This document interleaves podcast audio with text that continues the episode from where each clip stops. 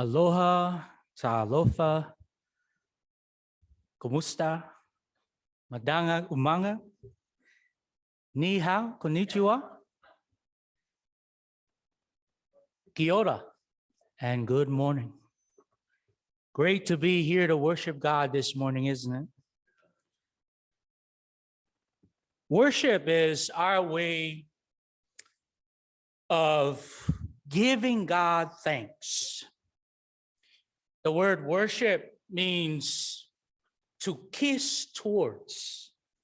And so what we've done in our singing and our praying and our remembering of the Lord's Supper and in our giving and right now in listening to God's word, we are kissing towards God, thanking him.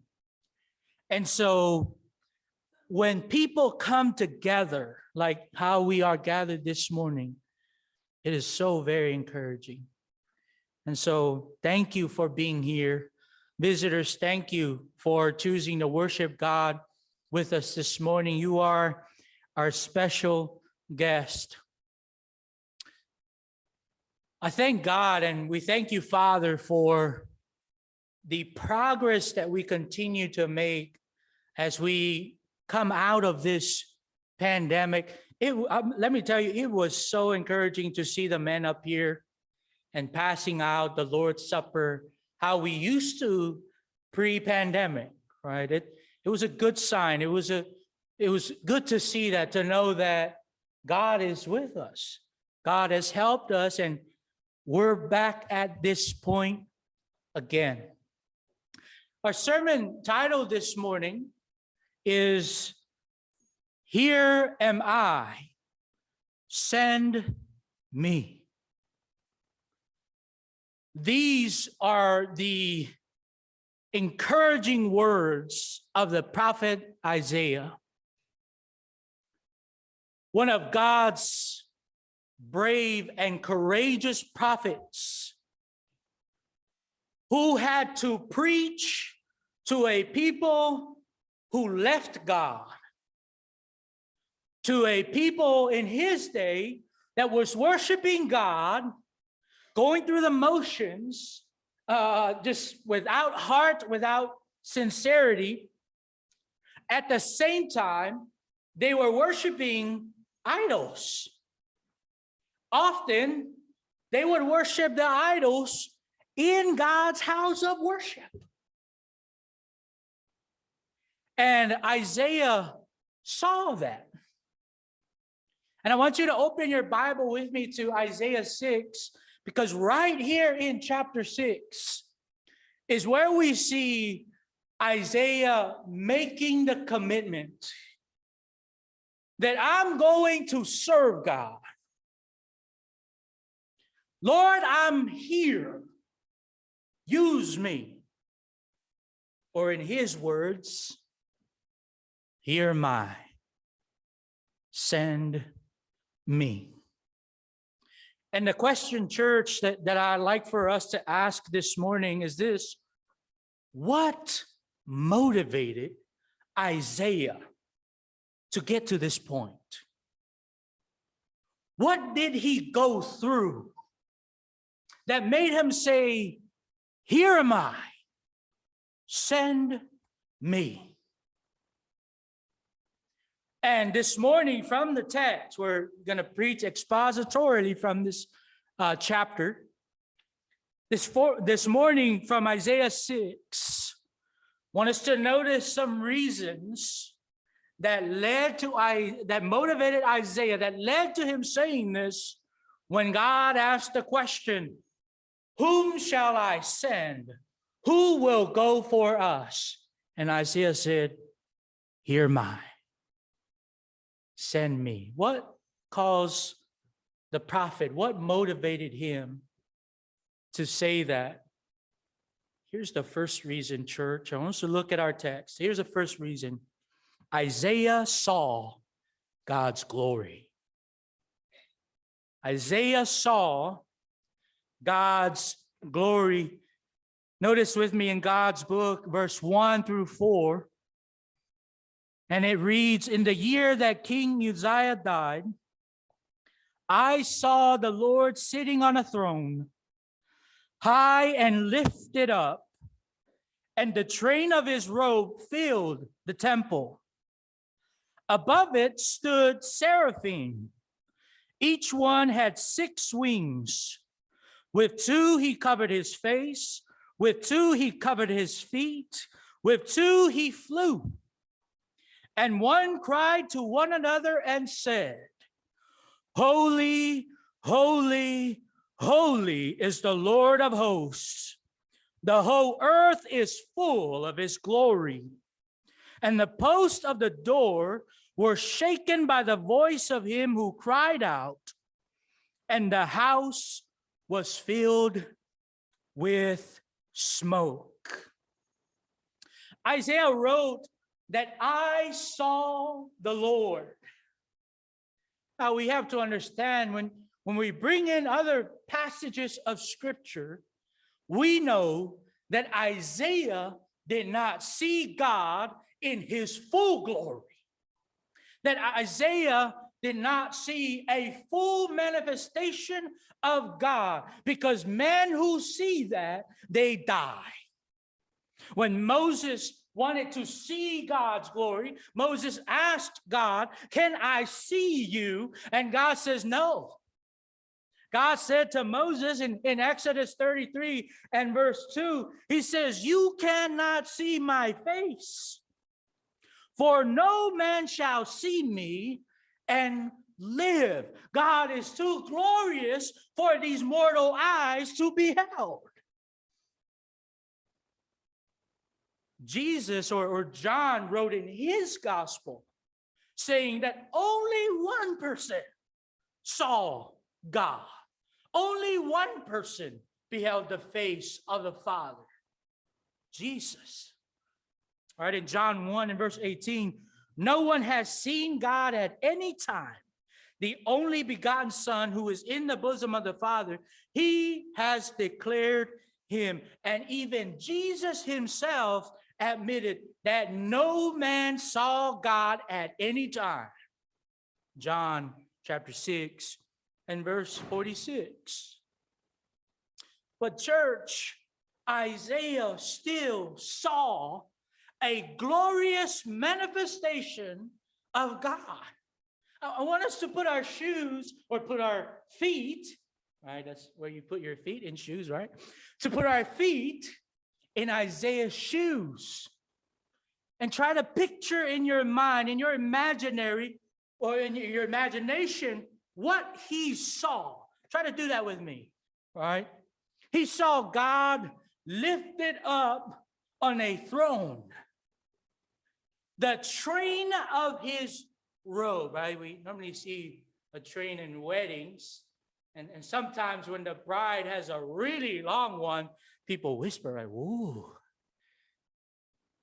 The Bible says here, the train of God's robe filled the temple. It doesn't tell us what size this temple. The only thing that we can picture in our minds is the description of the temple that was here on earth. But that temple on earth represented the heavenly places. It must have been a great temple. On top of the robe stood seraphim.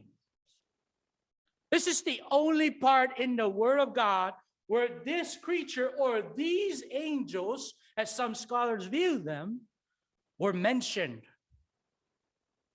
All right. Sometimes our pictures of angels is like a man with 2 wings.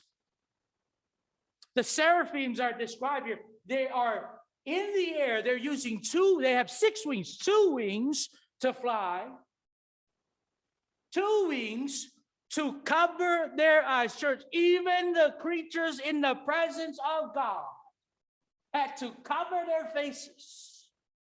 The glory of God was radiant, and his majesty too great. They cover their faces. With 2 wings they flew, with 2 wings they cover their faces, with 2 wings they covered their feet. They were in the presence of the most holy one reminds you of Moses and Joshua, doesn't it? When God appeared at Moses, God said to Moses, Moses, take your shoes off of your feet. The ground that you're standing on, Moses, is holy ground. I mentioned before, the dirt wasn't made of gold. It was because God was there. Dirt was holy because God was there. Picture that. Seeing these creatures. And then you hear this thundering shout. Holy, holy, holy is the Lord of hosts. The whole earth is full of his glory. Earth is a big place. Here it's described that the glory of God fills it. In other places, the earth is described as a place for God's feet, his footstool. What is the point? Isaiah, why did you say to God, here am I, send me? He saw God's glory. He was in awe of God's glory. In other words, Isaiah had a proper view of who God is.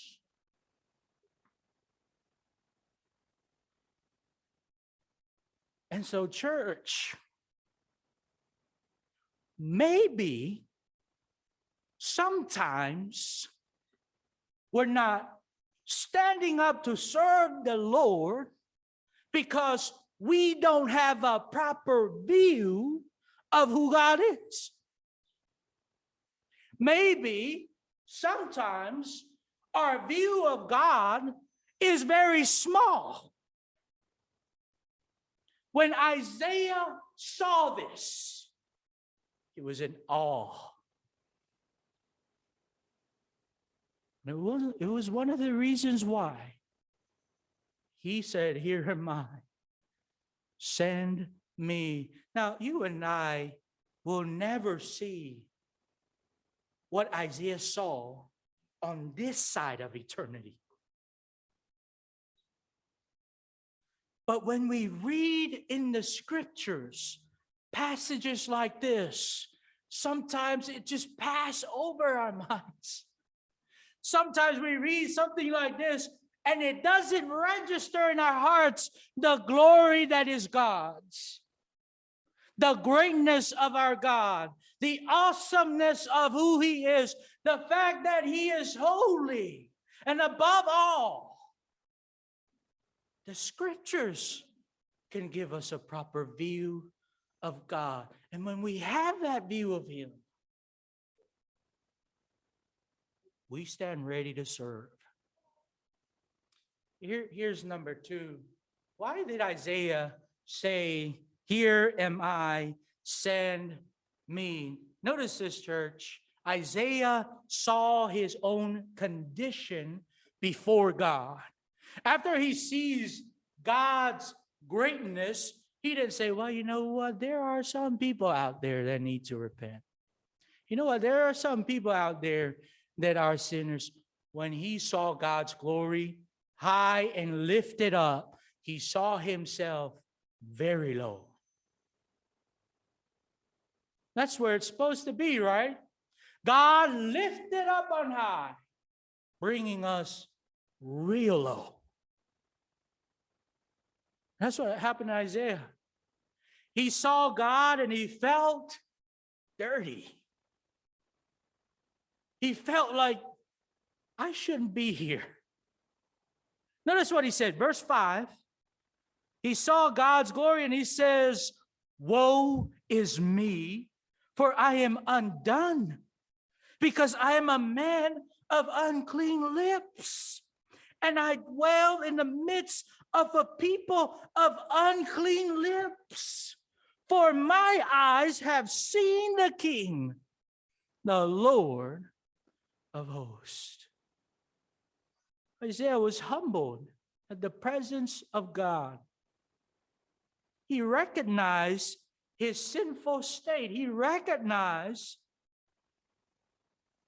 that he was a sinner. He admitted it.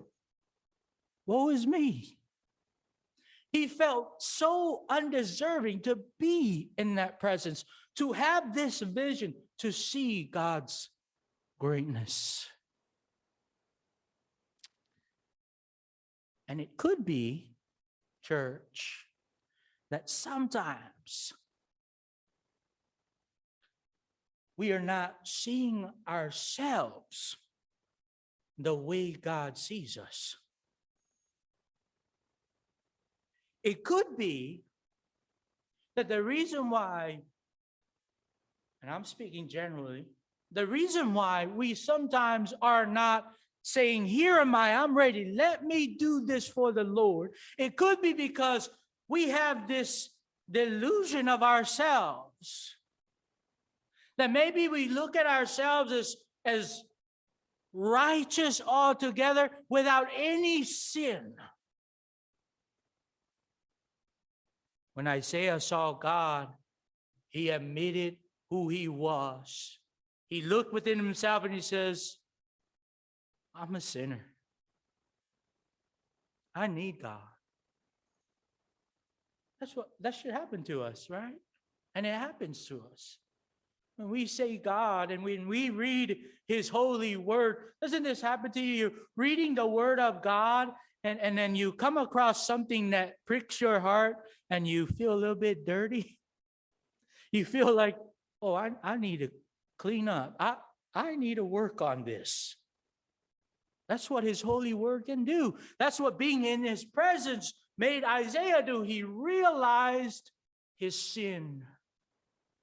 And it's important for us, church, to recognize our sins, to confess our sins to God, to see ourselves, right, not others, but to see ourselves as God sees us.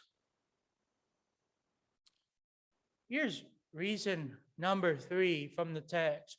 Why Isaiah said, here am I, send me. Isaiah saw God's cleansing power. Notice that with me. Isaiah saw, I went ahead, didn't I?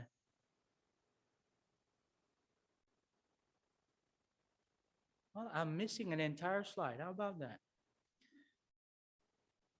The slide should say, Isaiah saw God's cleansing power. And we're looking at verse 6 and verse 7.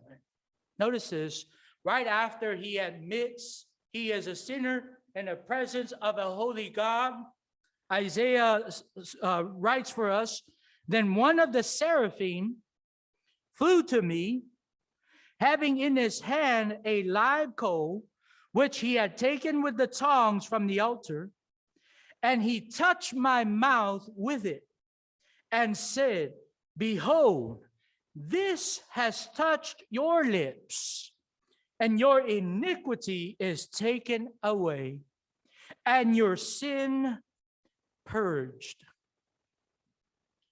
Right after his repentance, right after his confession, God, I'm a sinner. Woe is me. God provides a cleansing. God cleanses the prophet of his dross in a very powerful way. A seraphim took one of the coals from a burning altar that exists in heaven. By the way, the word seraphim means the burning ones. And it makes sense. He took a burning coal and he brought it to the prophet Isaiah and he touched his lips with it. There is something very important about that bit of detail. He touched the prophet's lips. When God called Ezekiel, God said to Ezekiel, you eat my words. There's a connection there to this prophet Isaiah. All right. Prophets or seers is another way to refer to them. A prophet is the mouthpiece of God. From the lips of Isaiah, the words of the holy God will be delivered. And it's significant, and it's intriguing, and it's rightly so, that of all the parts of his body, his lips is touched and is made holy by this cold, resulting in his sin, all of his sin, and his whole body being purified. Jesus says something about our lips. He said several things about our words. He says, by your words, you are justified. By your words, what comes out of our lips, you are condemned. Isaiah here experiencing a cleansing very unique for him. But it is a type of the cleansing that you and I receive. The cleansing that we've received from the blood of Jesus. Ephesians 1 and verse 7, the Apostle Paul wrote that in Christ we have redemption, the forgiveness of our sins through his blood. Isaiah, before he served the Lord, needed to be cleansed. You and I, before we are God's children, before we are used for God's word, we needed to be cleansed. Isaiah saw that God was a forgiving God. That even though before his presence he trembles, even though God is holy and mighty and above all, Isaiah saw that God is a merciful God. That God can forgive sins. If that doesn't motivate us to serve the Lord, what would? And we rely on that. God is a forgiving God. God is a merciful God. And so we want to serve him. Paul says in Ephesians 2 and verse 8 through 10, for by grace you have been saved through faith, and not of yourselves. It is the gift of God, not of works, that any man should boast. Right? God's grace saves us when we have faith in him. And then Paul says, for we are his workmanship. Right? People that do things. We are his workmanship, created in Christ Jesus for good works. I want to do good because God saved me. Isaiah said, here am I, send me. He saw God's glory. He saw himself a sinner, and he saw God's cleansing power. Last but not least, you already see it on here. Isaiah saw that someone needed to do something. All right. Someone needed to do something, not just anything, God's work. There was work to do. We need people to do it. And Isaiah thought, he probably thought in himself, if not me, who's going to do it? He probably said, Lord, why not me? I'll do it. Notice what happened here in our text. Notice verse 8 through 13. God needed a body. He says, Isaiah wrote, and I heard the voice of the Lord saying, whom shall I send? And who will go for us? Then I said, here am I, send me. And he said, go, tell this people, keep on hearing, but do not understand. Keep on seeing, but do not perceive. Make the heart of this people dull and their ears heavy, and shut their eyes, lest they see with their eyes and hear with their ears and understand with their hearts and return and be healed. Then I said, Lord, how long?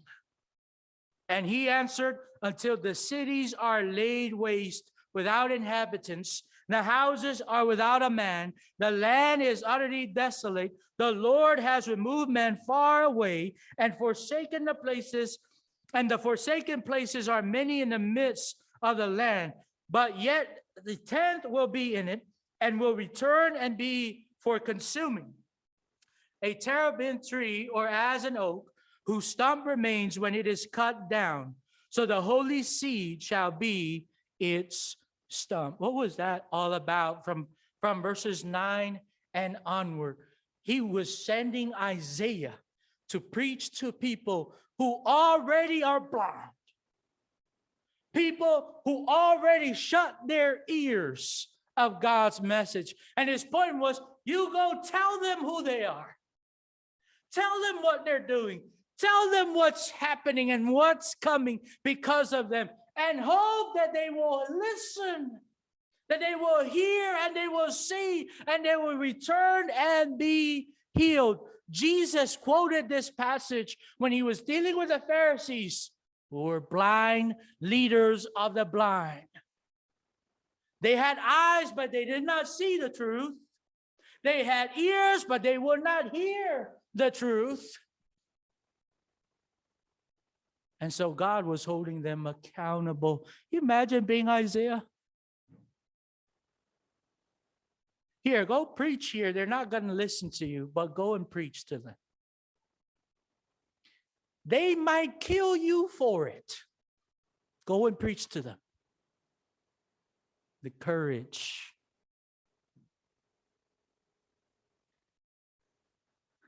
Growing up in American Samoa, there was this island song. It's an a cappella song with these lyrics.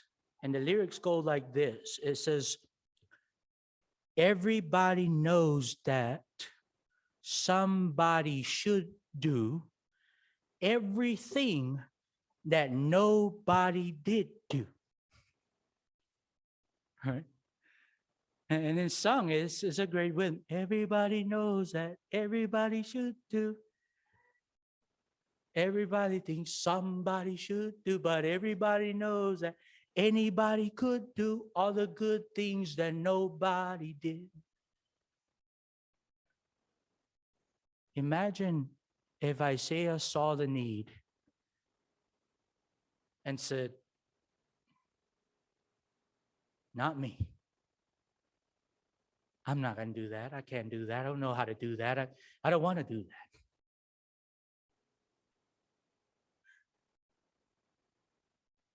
God always needs someone to do the work. And someone has always stepped up to do it. In this case, a prophet that will preach to a people that has rebelled against him. A prophet that will not be afraid of their threats. A prophet who will stand toe-to-toe with those false prophets who said, we're all right, Israel, we're all right. Isaiah said, here am I, send me.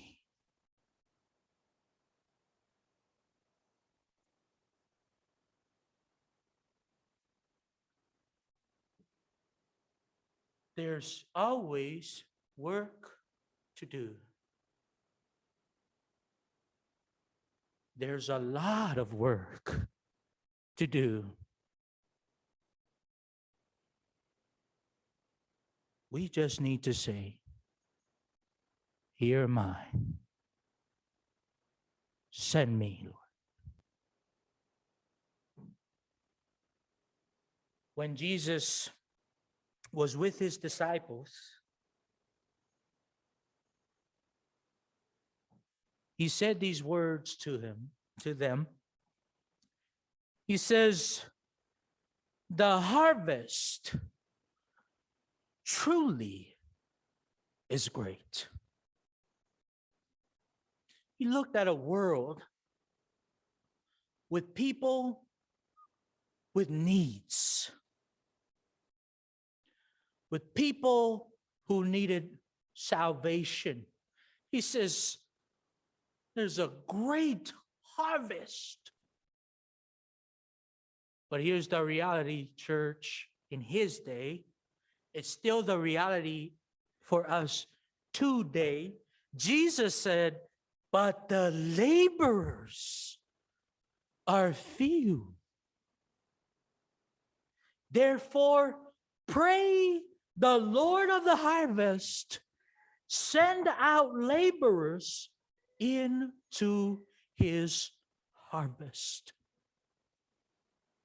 So I want to encourage all of us this morning to do what Isaiah did. All right? Let us have the proper view of who God is. He's a great God. He is a holy God. He is an awesome God. And he comes first. He should be the biggest part and the whole part of our lives. Jesus said, you want true success? Here's what Jesus said. If you want true success, Jesus said, seek ye first the kingdom of God and his righteousness, and all these things shall be added to you. Put him first. Maintain a proper view of him. Let us also be honest with ourselves. All right? Let us be like Isaiah, to see ourselves as God sees us, and God sees right through us. To know that we're sinners. We make mistakes. To admit those mistakes. To bring them before him, said, I need you to cleanse me of this. I need you to forgive me of this. Remember his cleansing power. If you were baptized into Christ, according to the word of God, you've tasted that power. You had all your sins forgiven. And when you're living as a Christian, you're going to sin. Bound to happen. When that happens, we go to God and we say, God, please forgive me. And the Bible says that he is faithful and just to forgive us of our sins. And then finally, let us open our eyes and see that there is a need.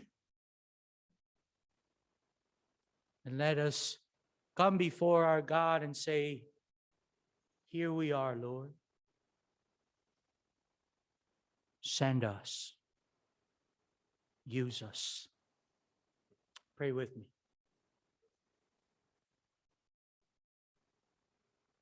Father, we thank you so much for your word. Thank you so much for the vision of Isaiah and the lessons that we can learn from it. God, may we always have a proper view of you. May we always be in awe of you as you are described in your holy word. May we recognize your holiness, your greatness, Lord. And may that bring us to our knees before you. Father, may we see ourselves as you see us. May we acknowledge our shortcomings before you. And may we seek your forgiveness, your cleansing power. And Father, open our eyes and our hearts so that we may see that you need us to do your work. Help us to be vessels of honor in your hands. Help us, Lord, to be ready and to serve you. In Christ's name we pray. Amen. Maybe this morning you have not obeyed the gospel of Christ. Here is what the Bible teaches on how one can be saved. All right, salvation begins by hearing the message of Christ. Romans 10:17. So then, faith comes by hearing, and hearing by the word of God. You need to hear that Jesus died and was buried and was resurrected again. The second step is you need to believe that. That actually happened. He walked this earth. He did die and was buried, and he did rose again. People saw him. All right. Jesus said to some of the Jews that did not believe him, he says, "You will die in your sins if you do not believe that I am he." After that, you need to confess, or you need to repent of your sins. Bring your burdens to God. He will forgive you if you genuinely seek his forgiveness. 2 Peter 3:9, that's what God wants. He wants all men to repent. The Bible says there that God is not slack concerning his promise, as some count slackness, but he is long-suffering towards all, not willing that anyone should perish, but that all should come to repentance. When you repented of your sins, you confessed the great confession. You say before people, "I believe Jesus is the Son of God." Romans 10:10, for with the heart one believes unto righteousness, with the mouth confession is made unto salvation. And when you make that great confession, we will baptize you right here this morning. Baptism washes away our sins. Jesus said that. It's the way that we are saved. He who believes and is baptized will be saved. Mark 16:16. And then you do your best to serve the Lord, to be faithful to him. To a very persecuted church in the first century, Jesus had these words to encourage them. In Revelation 2:10, he tells them that Satan will throw some of them in prison and they will suffer tribulation. But he says, "But be faithful unto death, and I will give you the crown of life." If you haven't done that this morning, I plead with you this morning. We plead with you. Do that right here, right now. Be saved this morning. Maybe you need prayers. Maybe you need encouragement. Let us know how we can serve you, and make that known as we stand and sing the song of encouragement.